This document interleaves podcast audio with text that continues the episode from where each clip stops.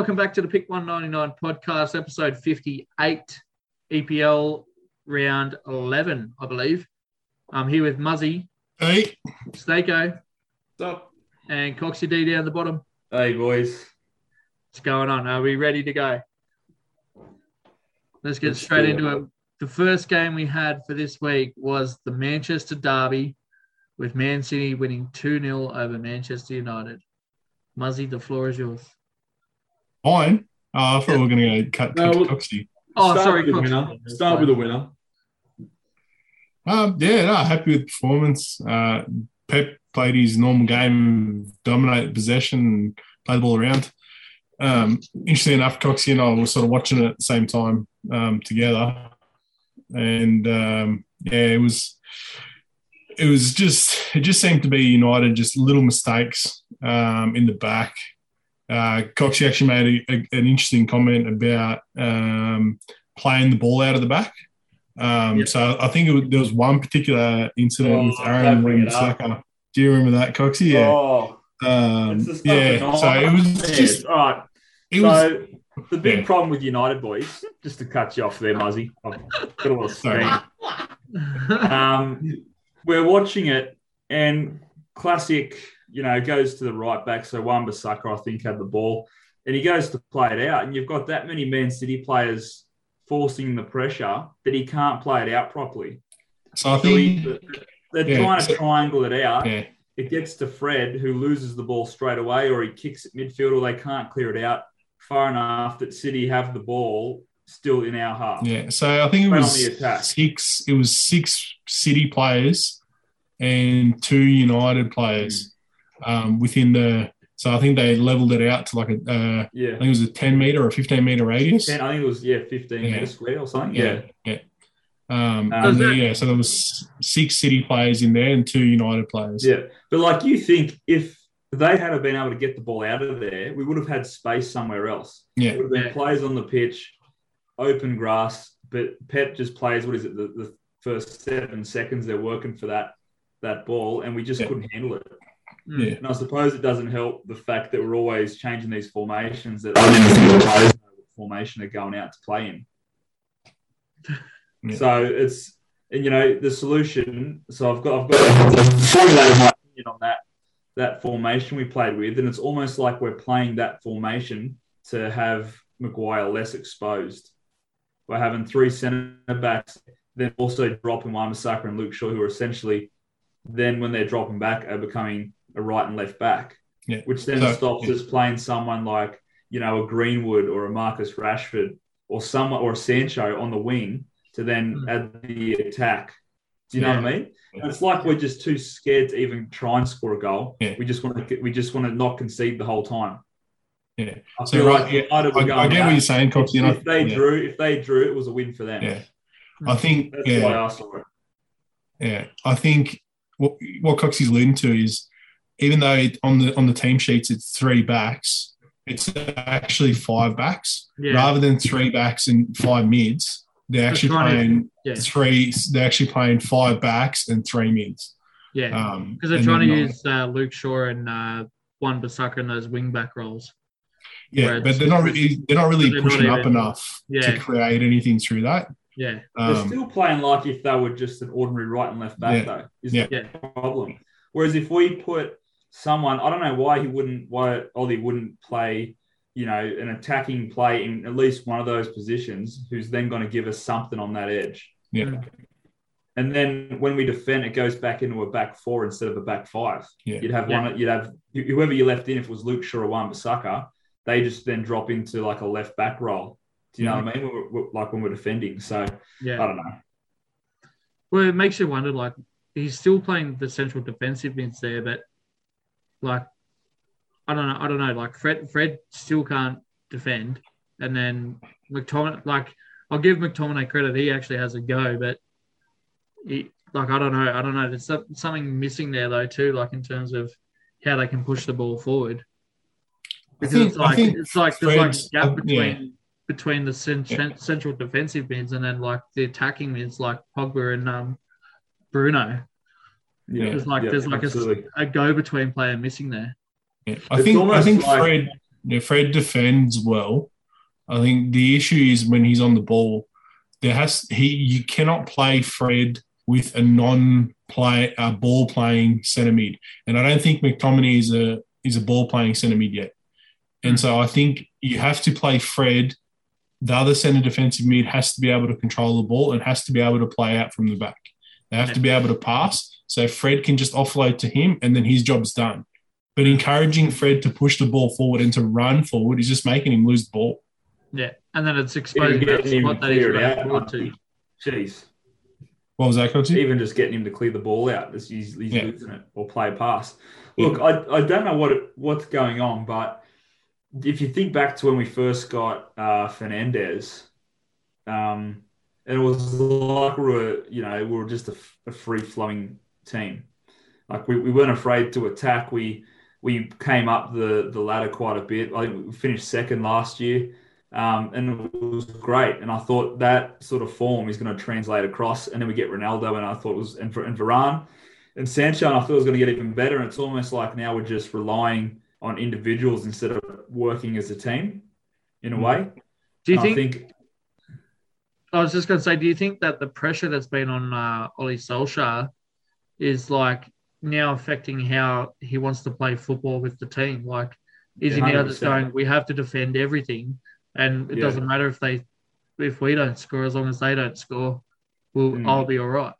Yeah, absolutely. And I think it comes down to that whole adage of, you know, you can't win unless you know how to lose. And I think the boys, they've got a lot to sort of, like, depending on how they go in these tough times, can sort of make or break them, I think. If they're going to, you know, they're going to pull their finger out and work for it, I think they'll be okay. But if they're going to sort of play cautiously, like Ollie's sort of thinking of playing, it's, Hmm. I don't think it's going to end well. No. I, and I think that's just put now that, uh, like now that the Tottenham manager was sacked and they've got Conte in, I think the the lights firmly back on Ollie again. So Absolutely. And how I mean, City probably should have won. Yeah, and City should have won a- by a lot more. It was just that De Gea was just having a blinder. yeah. It was just making these incredible saves. So Although Well, that yeah. one, that, the one that Silva scored, he should have saved. to be fair, we did score fifty percent of these goals, Muzz. Yeah, yeah. And I was I was actually going to say, um, you guys actually had the same amount of shots against De Gea as you did against Ederson. So that's that's a that's a positive. Yeah, great, great, Just- great just comment there, wrong spots. no, very good. I think that's just about wrapped up the Manchester Derby, and we'll move Can on. I just bring? Can I just bring one thing up? Yeah, go ahead, mate. I'm pretty sure last week Coxie said a, thr a um, what was it? A win over Tottenham was the um, the turning point. Did you say there might have been some light? We can get behind Ollie here. I said maybe hold your horses Um, a little bit because you got Man City next week, and then there's a lot of people saying that this loss to City was more dominant than the Liverpool five 0 loss.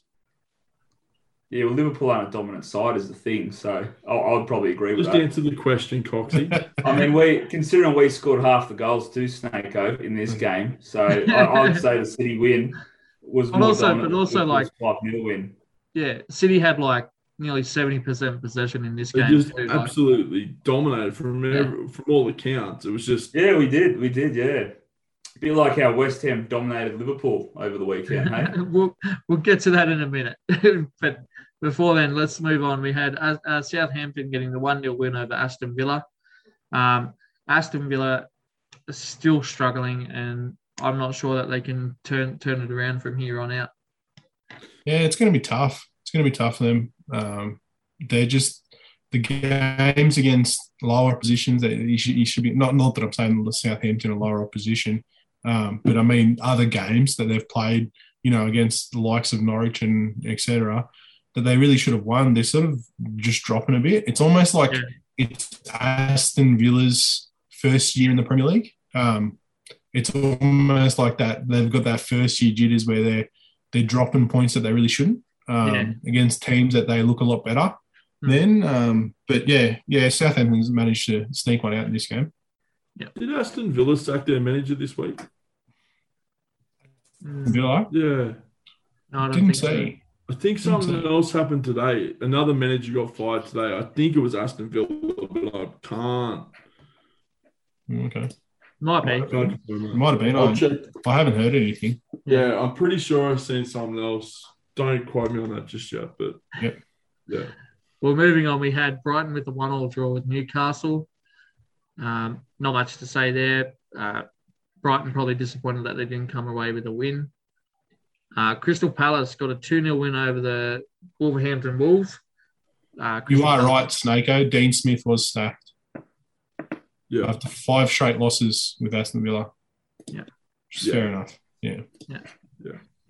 Uh, yeah, so Crystal Palace the 2 0 win over the Wolves. Uh, good win for Crystal Palace, continuing to just cause upsets here and there, which is which is really good for them. Uh, look really good. Um, Gallagher again scored again. Um, he looks he looks awesome.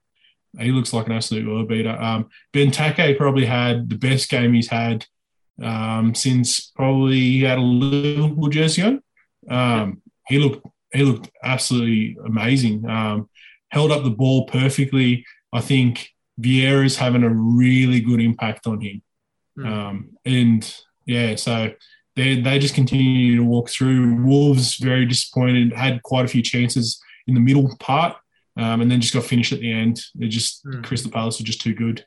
Uh, but Vieira's got him playing really well. And if I'm if I'm a top top five or top six team, I'm scared to probably play Crystal Palace more than any other team Mm. at this stage. Um, they just yeah they they look like they're they're full of all sorts of confidence and the attacking football that they're playing is um, it's almost like a, a complete contrast to the United style where they they want to go all out attack, um, but it seems to force the players because they they have feel that freedom. If they feel they feel like they have to come back and defend, um, so it, it works really well.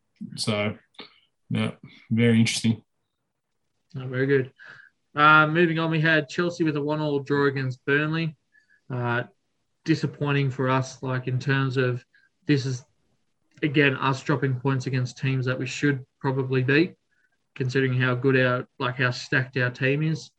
Um, good result for Burnley in terms of that they're keeping a a top side to to a draw. So Hmm. um, disappointing for us in terms of not being able to score more, not play better. But anyway, uh, Norwich got the two one win over Brentford. Uh, is this the point where Brentford's sort of starting to slip from from that that opening sort of burst of energy that they had, and now it's starting to get really real? I think they they started the season so strong. They're um, you know that high of it's the first time they've been in the Premier League for years and years and years, and they're they're riding on that high. And now they've realised, hold on, season goes 38 games. Yeah, Um, it's going to be a long one. We you know we play once a week. It's going to take a long time, and I think it's slowly just starting to creep back. And that's it's a pretty disappointing loss when you lose to Nor- Norwich, obviously. Yeah, Mm. Norwich probably seen them coming and went, if we're ever going to win a game, it's against someone like this when they're Mm. half asleep. So yeah. it is disappointing. No good win for Norwich. Uh, moving on. Oh, here we go. The big one. West Ham Oi. three over Liverpool two. Look, the former West Ham way has been really good. Well done. You want? Well played. well played, yeah.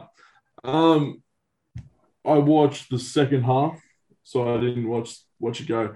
But as the commentary said, it was a um, it was a bit of tactical back and forth from West Ham early. They sort of when they went at Liverpool, they were really good.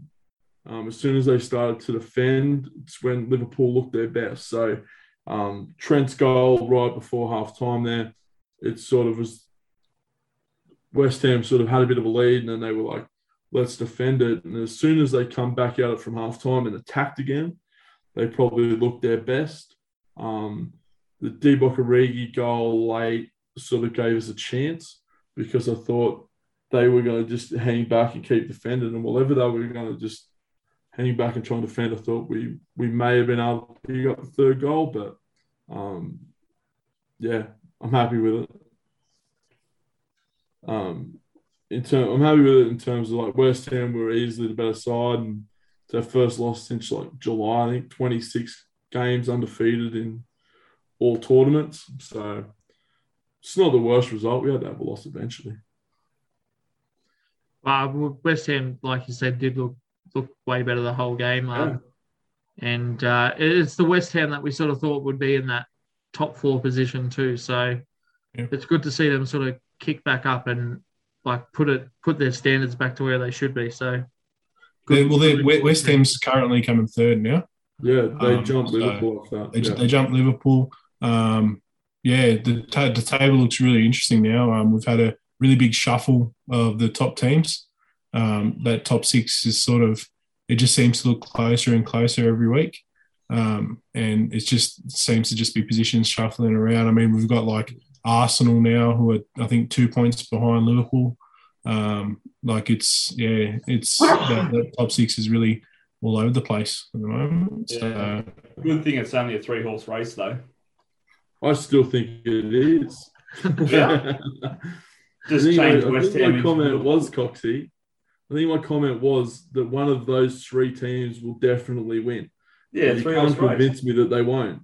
One of those three teams will win. And it's probably not going to be Liverpool, I don't think, after that result. Just had to be one of the three, mate. Holy dooly. well, very good. Uh, we'll, we'll move on just to save Snaker some pain. And we had Arsenal getting the 1 0 win over Watford. Oh, it's David Moyes' 1000th win, too, I think. yeah, Yep. So that's I'm a great achievement. Yeah. Uh, Arsenal getting that 1 0 win over Watford. Uh, I think the thing that's happened here, that little bit of those couple of wins that Arsenal got on the trot and took that pressure off Arteta. And then once that pressure was then put on uh, Solskjaer and uh, was it Nuno, the Yeah, Tottenham yeah. manager? Mm. So once once that pressure, I, I think it's now allowed Arsenal to sort of play like a, a better foot, better football. So Yeah, they've really crept in under the radar. And even though this is a 1 0 result, um, they were actually quite dominant in this. And Odegaard had a goal taken away from him because Aubameyang decided to stick his foot out. Um, it was going in anyway. Um, but yeah, like the Arsenal looked a lot more dominant than what this scoreline gives them. And they, they, they're really starting to turn the corner. And it's really good for the Arsenal fan bases. They're a quite young, quite a young team.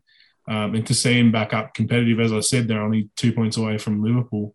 Um, it's it's a really really good standard for them. So it'll be very interesting towards the end. And um, Smith Rowe, I think since they've turned it on, he's he's probably been the most beneficiary from mm. them because he's just looked absolutely like a world beater. And, he's just uh, like, and he's still a rookie too, isn't he? Like he's yeah, he's still quite So- young. yeah. So for for a youngster to sort of come through like that is uh, really good for Arsenal. Yeah.